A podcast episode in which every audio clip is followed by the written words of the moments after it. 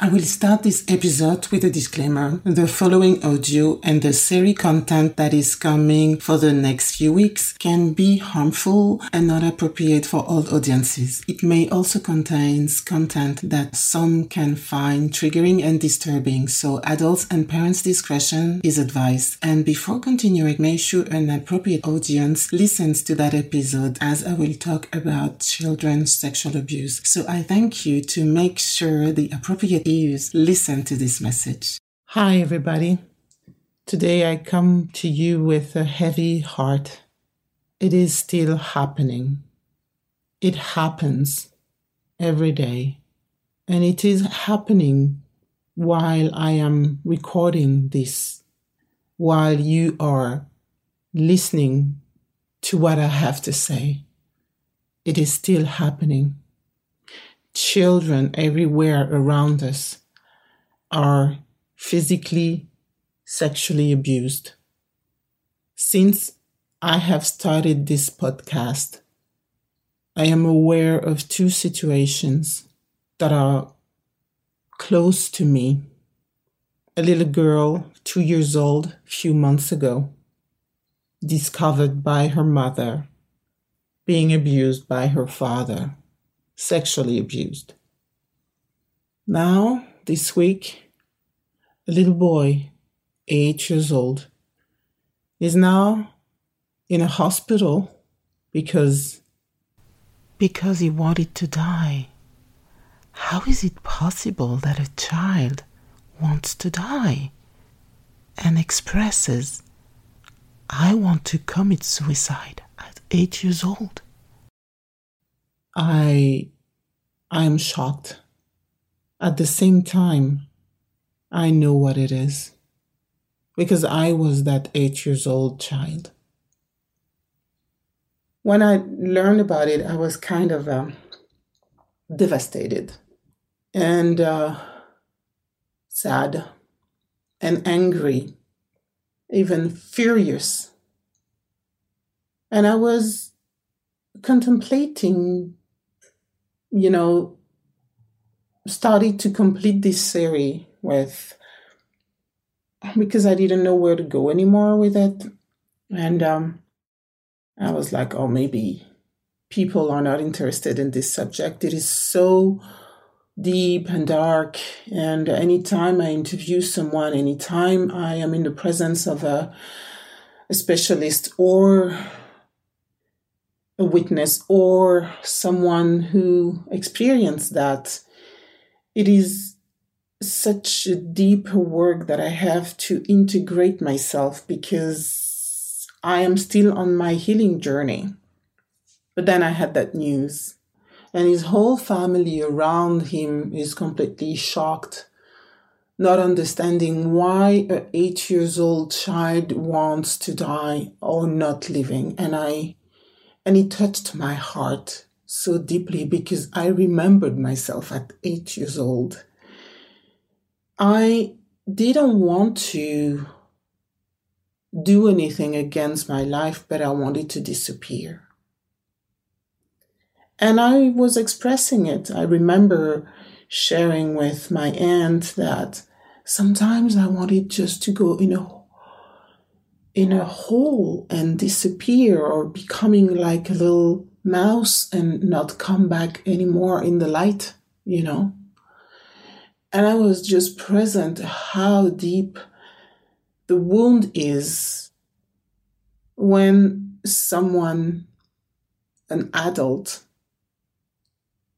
who is not educated about his own sexuality and boundaries uses the body of a child for his own or her own pleasure. It destroys somehow the life force that that child were born with.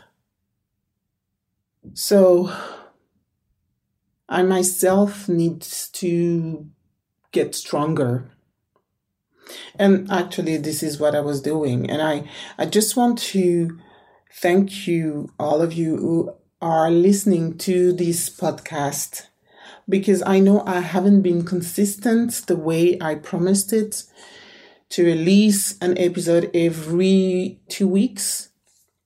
Because sometimes it goes so deep inside of me that I need myself to go to the process of healing that part that is showing up, that thing that comes up and needs to be addressed.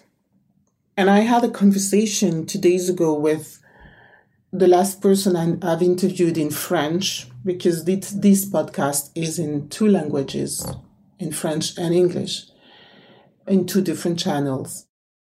And that person, Elodie, who experienced 15 years of abuse, she asked me if she could keep in her testimony that she never met someone who completely got over being abused as a child because she was afraid that it would discourage people.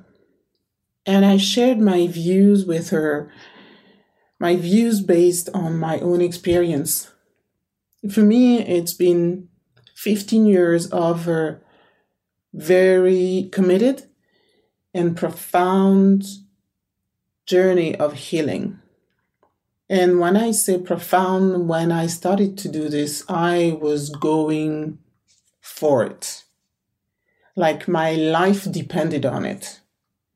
And I had this idea that after a while, after a certain number of years, or after a certain amount of work, or after whatever I was imagining, everything in my life would have would be different and blossom and in a way that you know my imagination was creating.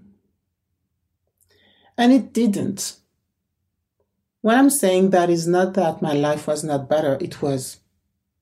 I started to enjoy life better. I, I started to do things differently. I started to approach people differently.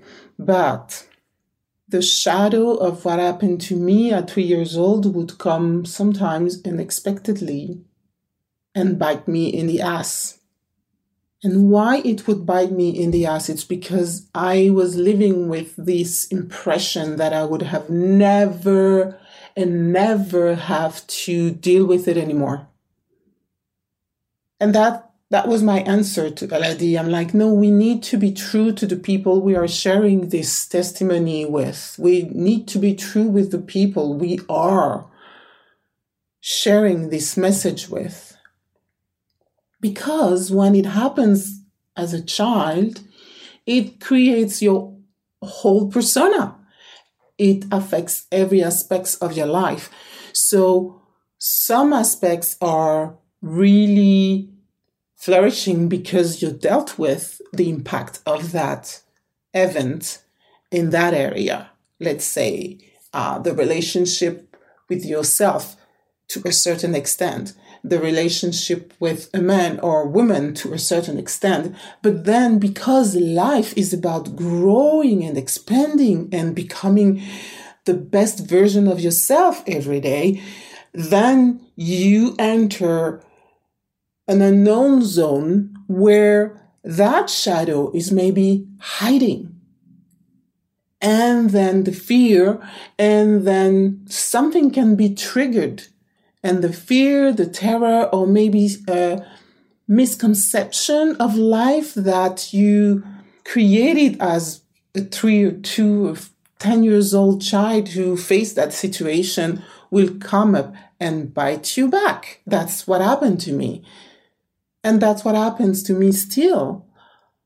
But now that I know the truth, that it can be there and because my life is about growing and expanding and transforming and conquering and rebuilding myself, like conquering space of freedom for myself, then that event that created my whole psyche or belief system, because that's what happened, I know it will come back sometimes. So I'm not afraid anymore and I'm not in denial that it will not come back. So I know it's going to come back. And when it comes, I'm ready.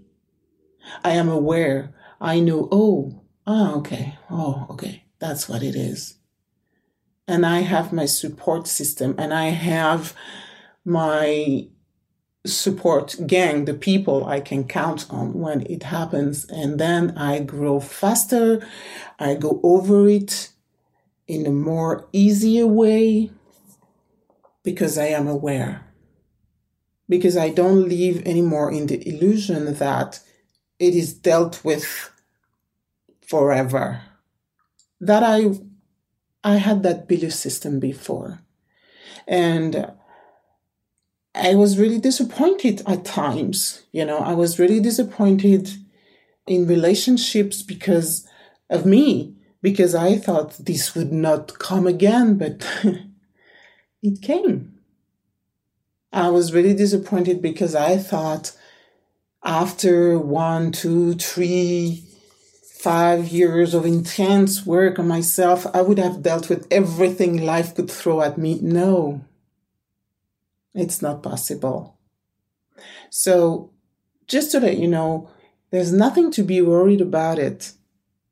But I, I wanted to address that question that Elodie had because it's important. It's important to know that when that happened to you as a child and you start your journey late in life after 20, 25, 30 years old, then you, your psyche is built. So you will have to deal with the remaining aspects of it, even though they are dust, but you, you would have, you will have to clean that dust one day or the other. And when you know that and you have the tool and you have the strength and you have built the support system and you have built the experience, the inner trust and confidence in yourself that you're able to do it when it comes back, it's easier. And um, that child who is right now in the hospital his experience is just touching my own child experience who wanted to die, who wanted to disappear. So, yes, the emotions are here. The sadness of a child is really present. And it's okay. One of the things and I and I believe that everybody who experienced that um, an abuse as a child, what they try to do is to run away from the emotions and the um, anything that can remind you what happened. And I've learned with the uh, years of experiences of going through the healing process that Emotions are like a tunnel. If you don't go through the tunnel until the end, meaning if you don't feel them really like, don't resist them, just feel them fully in the body, in the soul, then you're not able to heal them. Anyway, I am not. I have to feel my emotions fully. But the trick part of it is to not identify with them. And it took me years to get there. What does it mean to feel the emotions but not identify with them?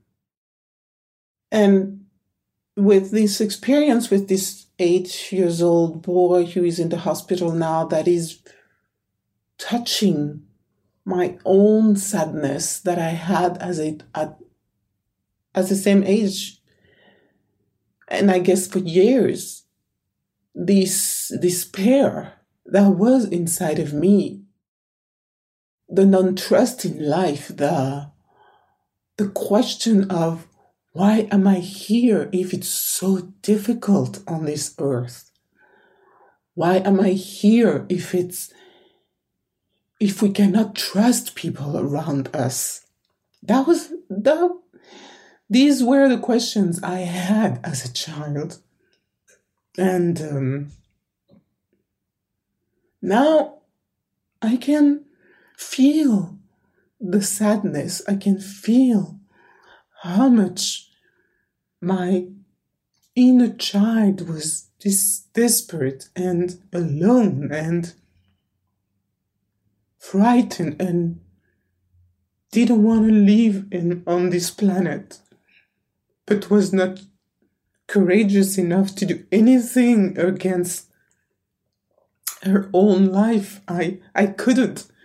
I couldn't do that. Even later, I was 20 years old.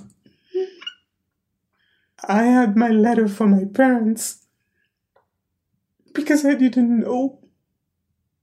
I had the letter ready. And the only answer I had is, I don't know, I am so. I feel so bad in my life. I don't know. It's just, I don't have the strength to live. I don't know how to live. I remember writing that to them, but then I didn't know what to do. I was unable to hurt myself or to do anything against my life. So I prayed. I remember I prayed. And uh, I got a message that my life was precious, and I didn't know why it was precious because obviously things that I've heard and things that w- happened to me were showing me that I wasn't, but I believed in it. And so I really can connect to that. Again, and the emotion is kind of still there. You can hear it. I cannot hold it back. But there is a very different aspect of it that is completely new for me than the past years is that I don't identify with this sadness anymore. It is there. I know it is something. I know it is an emotion and sharing it with you, I let it go through me, but I know that I'm not the sadness. I know that I'm not the despair. I know that I'm not powerless or I don't believe in these things that I used to believe when I was, when I, even five years ago, younger, and even five years ago, I don't believe in them anymore. Because I know I have built enough inner strength to know that it is the sadness, the remaining sadness from that event, but it's not who I am. Who I am as a very strong woman, full of joy and life force. And I have transcended this. I have transcended that event. And I still have some shadows to deal with. Anytime I grow, anytime I expand, there I will have a piece of it. A piece of that shadow, and I would have to deal with it, but I am not the shadow. I am not these impacts anymore. And that's what I wanted to share with you.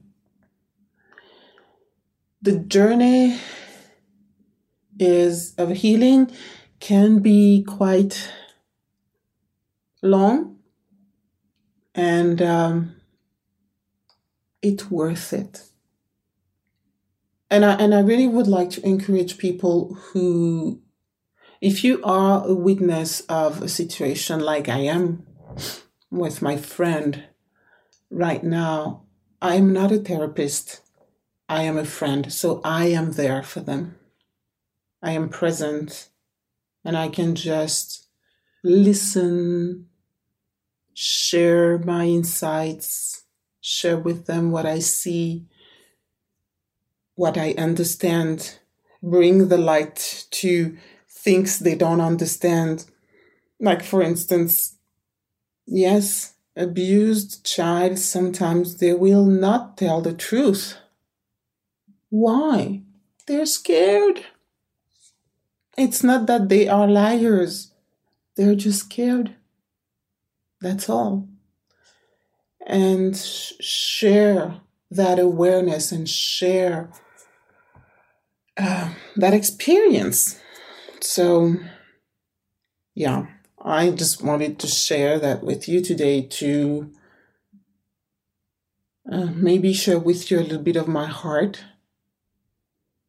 and um, let you know that um, how grateful I am. How grateful I am for you who are, who are listening to this podcast and sharing it with your friends around you. It is so important to spread that light, to spread the knowledge, to spread these discussions so people can understand and act quickly to intervene and support families and these children who are right now in this situation. That little boy, eight years old, and that little girl that I've talked about at the beginning, they are taken care of now. People are taking care of them. And it is so important if you are in this situation, if you know someone there, remind them they need support, even though they are not the child, but the parent needs support as well. The one who witnessed the situation needs support as well. And that's the reminder you can be for people around you. And that's the reminder that I am for my friends. I do believe that in our own way, we can be light bearer in this world and bring this awareness, this level of caring, so we can really create that world where children can really have an awesome childhood. I carry my light that way. I know it's just a drop in the ocean, but with you, those who are listening to this, those who are aware of, who know something is happening around them, know about a child, a man, a woman who needs help and support, you are that light bearer and I thank you for that. And I apologize if I am so emotional today.